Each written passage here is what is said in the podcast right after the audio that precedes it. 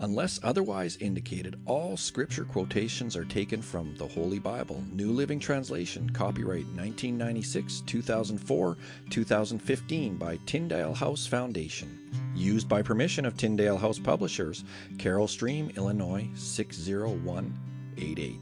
All rights reserved. Good day, all my friends of Bible in a Year with Bill podcast. I don't know why that made me chuckle, chuckle, but it sure did. Uh, what was I saying? Good day to you all, and welcome to October 1st. We're on day 274 of Bible in a Year with Bill. Of course, my name is Bill, and today we're going to finish up the book of Zechariah. We're going to read chapters 13 and 14, and then we're going to jump over to Psalms and read Psalm 147, and then we're going to finish off today's reading with Luke 15. You know, I hope you're all able to follow along. I hope that anyone who has listened regularly has picked up a copy of or downloaded a copy of the Life Journal Daily Reading Schedule, which can be found. I believe there's a link on my title page that you probably have to copy and paste into your browser to find that because um, it i mean there's times when this really doesn't seem to make any sense the order that we're reading in. But it's it's funny because the way it jumps around from different old testament prophets it's sort of sort of going in in in the proper timeline. Chronological order that was the word i was looking for. It's kind of going chronologically. And so it, although it doesn't seem to make a whole lot of sense the order that we read some of this stuff it actually does make sense when you start to read it all Anyway, my friends, I'll stop blabbing and get to what we're here to do every day, and that is to get into the Word of God with Zechariah chapter 13. On that day, a fountain will be opened for the dynasty of David and for the people of Jerusalem, a fountain to cleanse them from all their sins and impurity. And on that day, says the Lord of heaven's armies, I will erase idol worship throughout the land, so that even the names of the idols will be forgotten. I will remove from the land both the false prophets and the spirit of impurity that came with them. If anyone continues to prophesy, his own father and mother will tell him, You must die, for you have prophesied lies in the name of the Lord. And as he prophesies, his own father and mother will stab him. On that day, people will be ashamed to claim the prophetic gift. No one will pretend to be a prophet by wearing prophet's clothes. He will say, I'm no prophet, I'm a farmer. I began working for a farmer as a boy. And if someone asks, Then what about those wounds on your chest? He will say, I was wounded at my friend's house. Awake, O sword, against my shepherd, the man who is my partner, says the Lord of heaven's armies. Strike down the shepherd, and the sheep will be scattered, and I will turn against the lambs. Two thirds of the people in the land will be cut off and die, says the Lord, but one third will be left in the land. I will bring that group through the fire and make them pure. I will refine them like silver and purify them like gold. They will call on my name, and I will answer them. I will say, These are my people. And they will say, The Lord is our God. Zechariah chapter 14. Watch, for the day of the Lord is coming when your possessions will be plundered right in front of you. I will gather all the nations to fight against Jerusalem. The city will be taken, the houses looted, and the women raped. Half the population will be taken into captivity, and the rest will be left among the ruins of the city. Then the Lord will go out to fight against those nations as he has fought in times past. On that day his feet will stand on the Mount of Olives east of Jerusalem, and the Mount of Olives will split apart, making a wide valley running from east to west. Half the mountain will move toward the north, and half toward the south. You will flee through this valley, for it will reach across to Azal. Yes, you will flee as you did from the earthquake in the days of King Uzziah of Judah. Then the Lord my God will come, and all his holy ones with him. On that day the sources of light will no longer shine, yet there will be continuous day. Only the Lord knows how this could happen. There will be no normal day and night, for at evening time it will still be light. On that day, life giving waters will flow out from Jerusalem, half toward the Dead Sea and half toward the Mediterranean, flowing continuously in both summer and winter. And the Lord will be king over all the earth.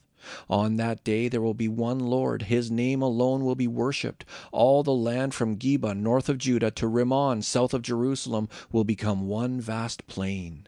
But Jerusalem will be raised up in its original place and will be inhabited all the way from the Benjamin gate over to the site of the old gate, then to the corner gate, and from the tower of Hananel to the king's wine presses. And Jerusalem will be filled, safe at last, never again to be cursed and destroyed. And the Lord will send a plague on all the nations that fought against Jerusalem. Their people will become like walking corpses, their flesh rotting away. Their eyes will rot in their sockets, and their tongues will rot in their mouths. On that day they will be terrified, stricken by the Lord with great panic. They will fight their neighbors hand to hand. Judah too will be fighting at Jerusalem. The wealth of all the neighboring nations will be captured. Great quantities of gold and silver and fine clothing. This same plague will strike the horses, mules, camels, donkeys, and all the other animals in the enemy camps. In the end, the enemies of Jerusalem who survive the plague will go up to Jerusalem each year to worship the King, the Lord of heaven's armies, and to celebrate the festival of shelters. Any nation in the world that refuses to come to Jerusalem to worship the King, the Lord of heaven's armies, will have no rain.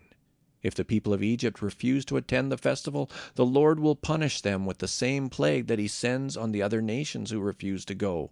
Egypt and the other nations will all be punished if they don't go to celebrate the festival of shelters. On that day, even the harnessed bells of the horses will be inscribed with these words Holy to the Lord.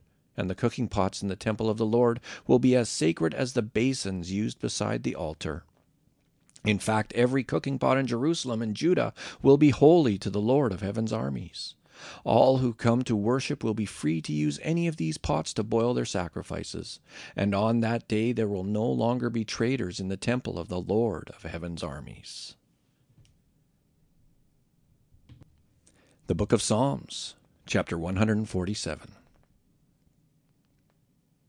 Praise the Lord! How good to sing praises to our God! How delightful and how fitting!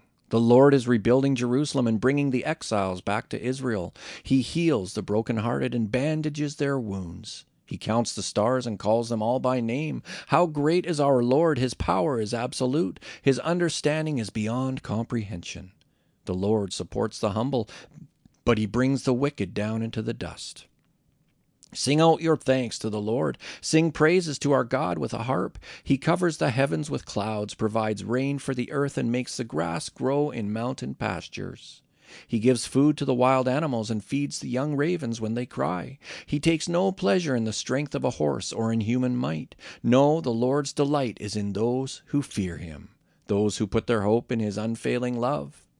Glorify the Lord, O Jerusalem. Praise your God, O Zion for he has strengthened the bars of your gates and blessed your children within your walls. He sends peace across your nation and satisfies your hunger with the finest wheat. He sends his orders to the world, how swiftly his word flies. He sends the snow like white wool, he scatters frost upon the ground like ashes.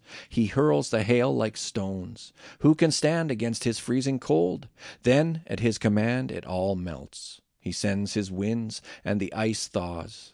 He has revealed his words to Jacob, his decrees and regulations to Israel. He has not done this for any other nation. They do not know his regulations. Praise the Lord. The Book of Luke, chapter 15. Tax collectors and other notorious sinners often came to listen to Jesus teach. This made the Pharisees and teachers of religious law complain that he was associating with such sinful people, even eating with them. So Jesus told them this story. If a man has a hundred sheep, and one of them gets lost, what will he do? Won't he leave the ninety nine others in the wilderness and go to search for the one that is lost until he finds it? And when he has found it, he will joyfully carry it home on his shoulders. When he arrives, he will call together his friends and neighbors, saying, Rejoice with me, because I have found my lost sheep. In the same way, there is more joy in heaven over one lost sinner who repents and returns to God than over ninety nine others who are righteous and haven't strayed away. Or suppose a woman has ten silver coins and loses one. Won't she light a lamp and sweep the entire house and search carefully until she finds it? And when she finds it, she will call in her friends and neighbors and say, Rejoice with me, because I have found my lost coin. In the same way, there is joy in the presence of God's angels when even one sinner repents. To illustrate the point further, Jesus told them this story. A man had two sons. The younger son told his father, I want my share of your estate now before you die.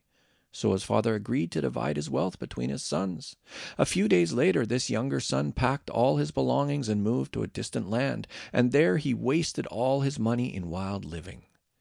About the time his money ran out, a great famine swept over the land, and he began to starve. He persuaded a local farmer to hire him, and the man sent him into his fields to feed the pigs. The young man became so hungry that even the pods he was feeding the pigs looked good to him, but no one gave him anything. When he finally came to his senses, he said to himself, At home, even the hired servants have food enough to spare, and here I am dying of hunger.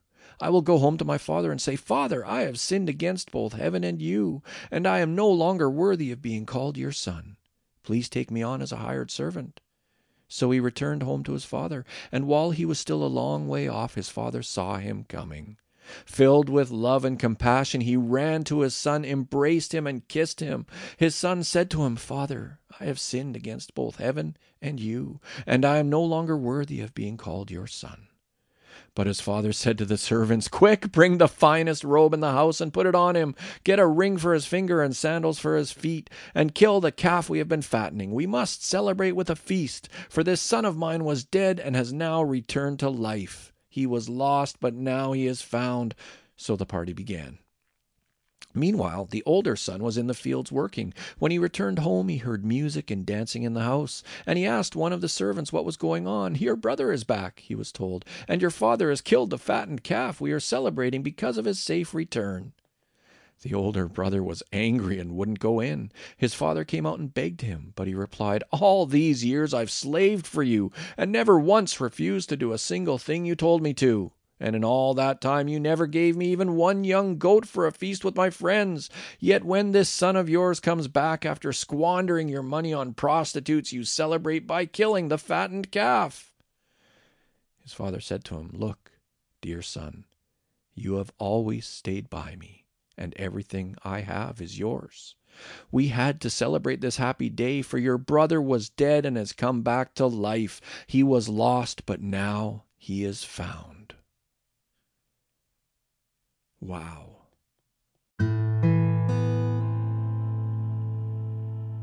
So, Heavenly Father, I pray that you would bless the reading of this word today. And I pray, Lord, that any of those prodigals who may be listening in, who really aren't too sure what to make of this whole Jesus thing, this returning home thing, this accepting the Lord thing, this becoming saved thing. If that's you, why don't you pray with me? Why don't you bow your head and pray with me? Lord Jesus, I thank you for your words, and I thank you for coming into my life through this podcast. Lord Jesus, I thank you that you went to the cross for me. I thank you that you went to the cross and you died and you suffered torture for me, for my sins. Lord Jesus, come into my life. Make me whole. I confess that I am a sinner and I need you. Thank you for saving me, Lord Jesus. Thank you for die, dying for me, Lord Jesus. And thank you, my friends, for joining me again today on Bible in a Year with Bill. I hope to see you tomorrow. Take care now.